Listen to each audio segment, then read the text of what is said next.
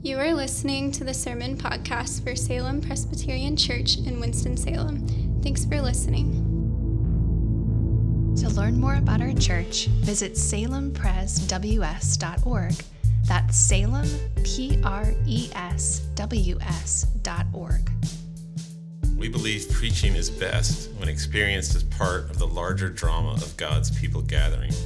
Something spiritually unique happens when God's people are together. We meet each Sunday to let the liturgy shape us, to hear preaching, and to take the Lord's Supper.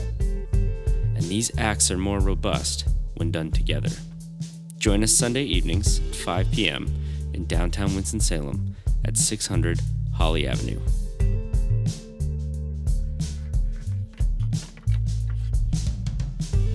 Good evening. My name is Ben Milner, one of the pastors here, and we're thankful that you're here. Um, people are still getting coffee, which is fine. You're welcome to go do that as I preach. So, uh, we're looking at the story of Joseph, and um, he is part of this uh, original family of God, which some people describe as the patriarchs Abraham, Isaac, Jacob, Joseph. And the story of Joseph is the story of uh, primarily the idea of providence. The idea of providence. Um, God was creating the nucleus of his kingdom with his family. And in the story of Joseph, we realize that the family of God, the, the kingdom of God that he's bringing onto this earth, is a kingdom where uh, we, of all people, acknowledge that there's this one God who rules over everything, all of our sin and suffering, and he rules with grace, and he has purposes for life in all of that. That's very unique to the people of God. So we have this precious doctrine of what we call providence. And Joseph, if you know the story of Joseph, he was sold into slavery by his brothers who hated him. And he spent uh, many years in slavery, over a dozen. He spent two years in jail unjustly for a crime he didn't commit. Um, and during those years, he must have meditated on the fact that he had heard about Abraham's promises to bless the whole world through Israel. Uh, he knew about the birth of Isaac that was miraculous. He had heard about uh, his father Jacob's uh, experience with the, the ladder where the angels came up and down and then wrestling with God on the Jabbok River. He had heard all these stories and now he's thinking, how is this going to be fulfilled when I am here in this prison? And he had these dreams of his brothers bowing down to him. He's thinking, how is this going to be fulfilled? And he just thought and thought for 22 years about this idea of providence and how is this what is happening to me part of god's purpose is to bring life to this planet. So i want to look at um, providence.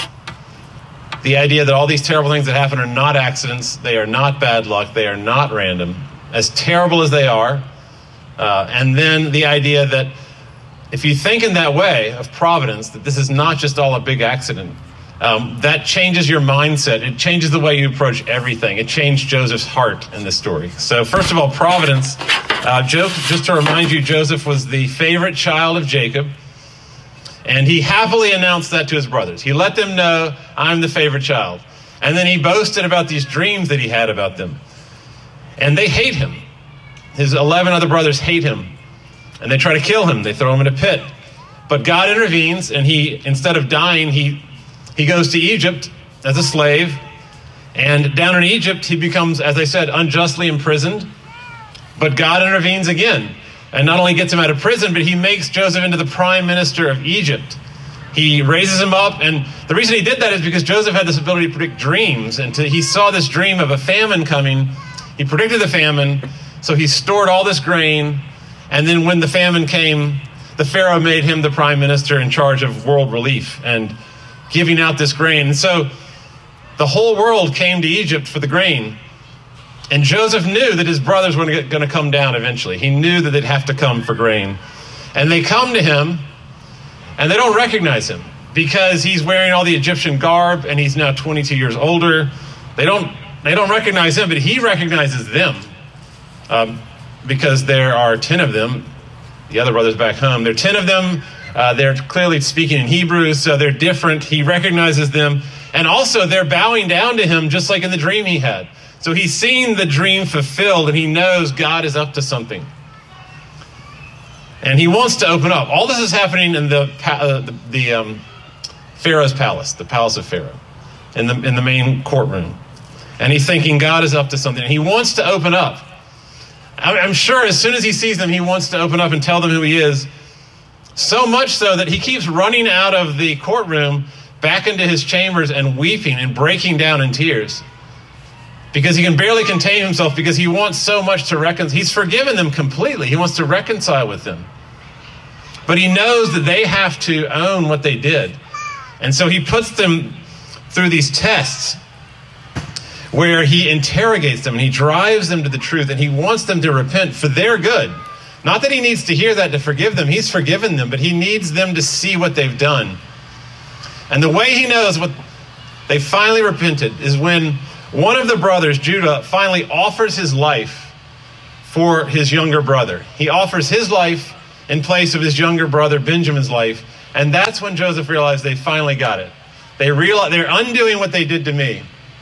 All their hate and malice, their murderous hate for me has been undone by this willingness to sacrifice themselves. So as soon as Judah does that, verse 1, Judah has just offered to sacrifice himself, and then this happens. It says Joseph could not control himself. And he says, Everyone get out of here. All of the Egyptian courtiers get out of here. I want to be alone with them. And then finally, he takes off the headdress, he wipes off the makeup, and it says that he made himself known to his brothers. He says, I am Joseph. I am Joseph. And it says in verse 12, someone pointed this out to me today. It says, with his own mouth, with its own mouth, which means he's speaking in Hebrew for the first time. The whole time he's been using Egyptian because he's had a translator so they wouldn't know who he was. So for all of these weeks this has been going on, he's been using a translator. Now he finally speaks to them in his mother tongue of Hebrew. It's a very powerful moment. And their first reaction is not to hug him. They don't go up for a big hug because they're worried, obviously. They're terrified.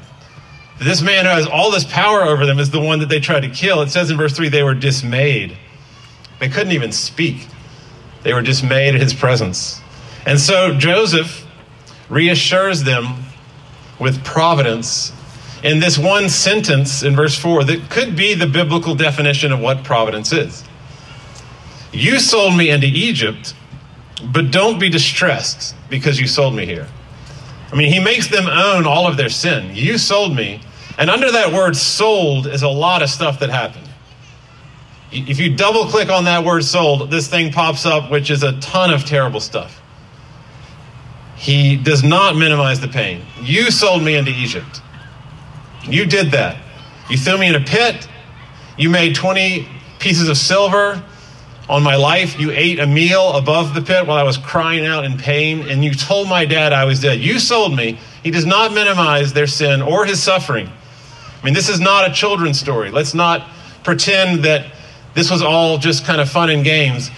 There would have been flashbacks, there would have been insomnia, there would have been crippling mistrust that Joseph had, would have had to get through. There was loneliness. This is trauma. This is deep. This is as deep as any trauma you can imagine. These people who he thought loved him do this to him 22 years in slavery, unjustly in prison, all alone in Egypt. That's massive trauma. You sold me into Egypt, but then he says, but don't be distressed. Why not? Because God sent me. God sent me for bigger purposes to preserve life, to bring life to this planet, to preserve life not only in Egypt, not only in Israel, but in the entire Mediterranean world. You sold me into slavery, but God sent me before you to preserve even your life, who betrayed me, who hated me. He does not minimize the pain, but he also does not minimize what God is doing. You don't need to be distressed because God is up to something. And whatever is happening in your life, same thing. You know, somebody mistreated you, and you can say to them, You mistreated me. You did that to me. But God, God is doing something to bring life. Bring life into this world, life into even our relationship. You did that, but God is acting. That's providence. That's providence. I was one time feeling very nervous about life, uh, feeling very isolated. I was uh, working in Scotland. Um, I was missing Margie. Um, I was purposeless. I didn't know what I was going to do next. I had graduated from college, but I didn't know my next step.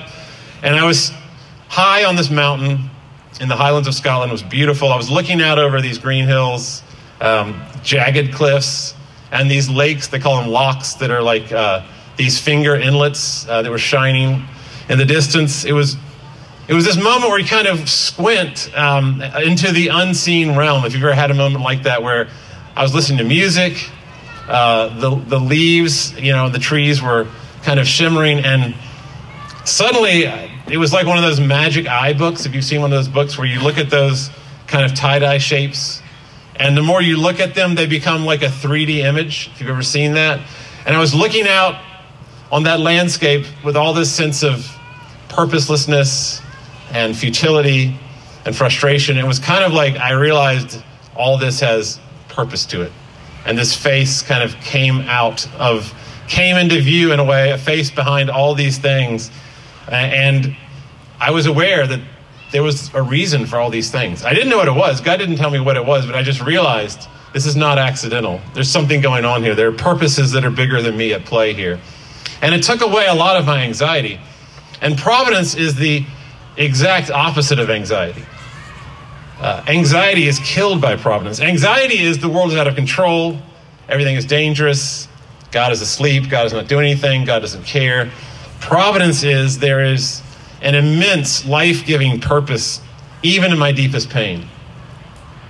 Whether it's vocational failure, uh, children that are very difficult, heart attacks, uh, seizures, cancer. I've been through all those things. Providence keeps telling me, you can trust me. I'm doing something here. This is not without purpose. And the hardest time to trust in providence is when you did the thing. It's when you committed the sin. It's when you mistreated someone. That's when it's really hard to believe this. And that's what the situation of these brothers is. These brothers are horrified because they violated their brother. They, they mocked their brother. Uh, they used their brother in the worst way possible. They wanted him dead. They said things to him that they could never take back. And that's the hardest time to believe in providence. But it says in verse 5 do not be distressed. Joseph says, do not be distressed. Do not be angry with yourselves. God did that for life. God brought that about for life.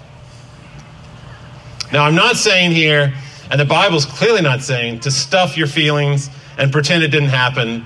Stoicism, just, you know, white knuckle it, get through it, don't feel that, that pain. That's exactly the opposite of what's going on here. It says in verse 2 he wept so loud that the Egyptians heard it, who were not in that room. He wept so loud that even the household of Pharaoh heard him.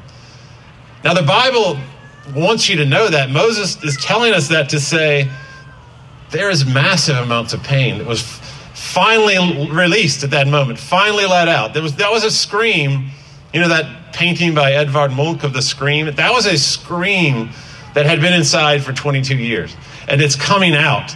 The Bible is really big on weeping, on mourning. Blessed are they who mourn. So I'm not saying to stuff your feelings, but to know that in that in that moment of the scream, in that great cry, that weeping, God's purposes for life are bigger than anything you can imagine.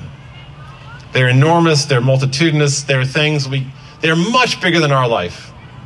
This is the entire Mediterranean world that we're talking about here. God sent me before you to preserve even a remnant on earth in verse 7. So the remnant on earth is really the biggest picture of all. What Joseph is saying is that we, the nation of Israel, we are the remnant of people that believe in God. We are that remnant of very few people in this earth that actually know that the king is in control and the king is good. We are the we are the, the first of the kingdom. We're a little tiny seed of the kingdom of God, and God is doing all this to preserve us. Providence is there to preserve us. We are the people waiting on the Messiah, Joseph is saying. God, God, you sent me here, but God sent me here before you to preserve a remnant. That's providence. God bringing life out of death and sin. The Messiah's remnant out of this amazingly toxic family. This terrible family, God is working his purposes through there. So that's the first point.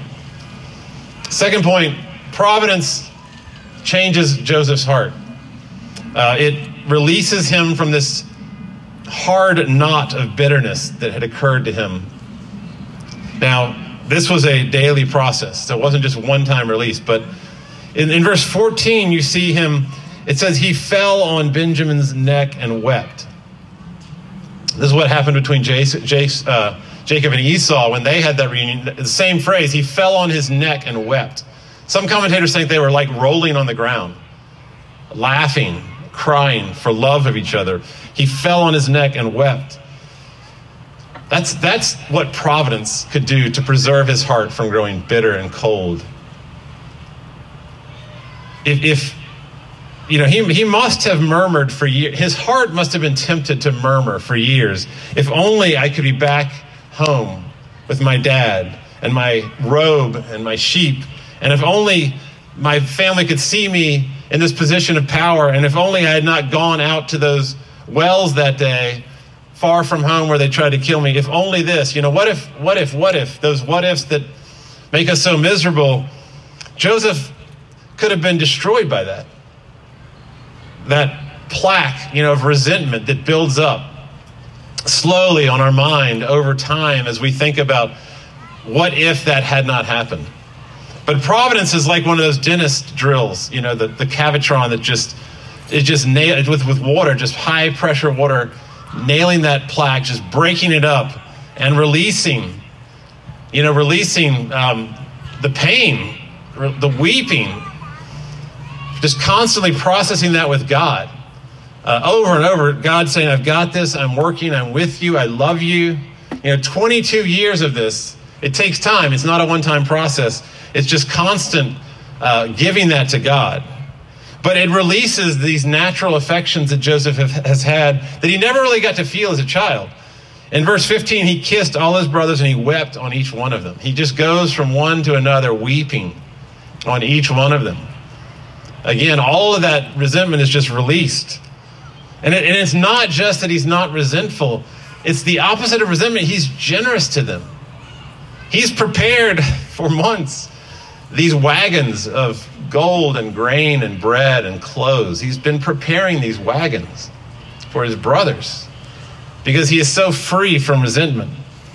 You know, scarcity and anxiety makes you stingy, like there might not be enough out there, but providence makes you generous.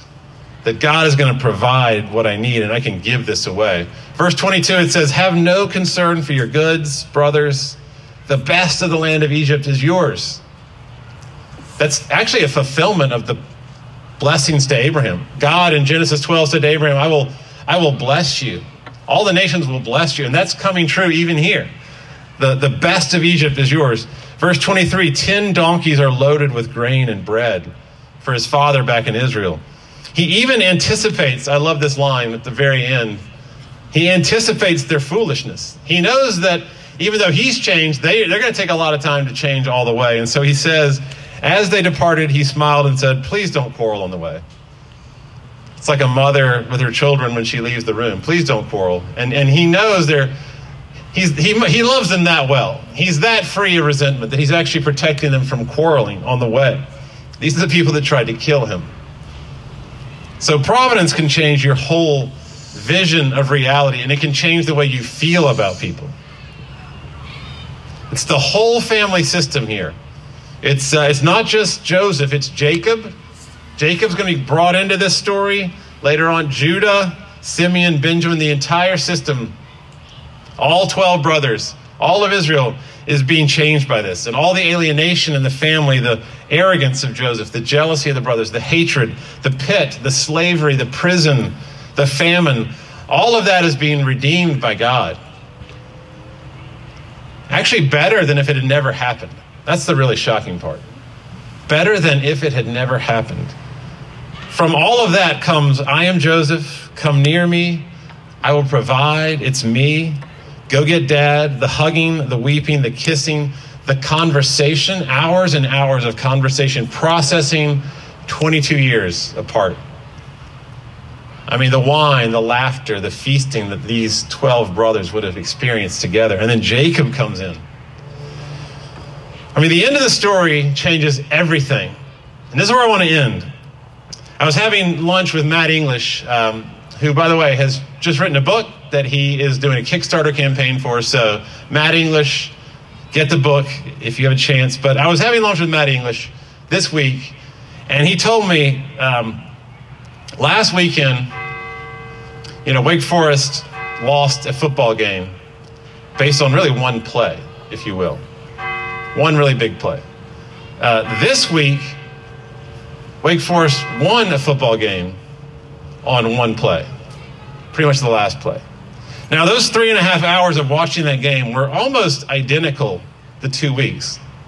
Almost the exact same experience, except for that one 30 second play. But that play changes the entire experience afterward. And you cannot say anything about that story until there is that last play. And so, what if you believed that the last play, the very end of things, was going to be eternal life just flooding the world through the resurrection? If that is what we believe is the way the story ends, that changes entirely everything about the way we feel. You could be the exact same experience of two different lives, but if you know how it's going to end with pure agony, that's going to make it a miserable story. But if you believe that there is joy and peace and life in the future that is coming, if you believe in the resurrection of Jesus Christ, and that all this pain and suffering is leading to the, the new creation coming, filled with eternal life, that changes everything. Because we believe as, as Christians, the, the, the Christian story is that the one, the, the greater Joseph came, the one who was cast into a deeper pit, was raised to rule the world in a greater way than Joseph, to rescue the entire world from perishing. And that is what we celebrate.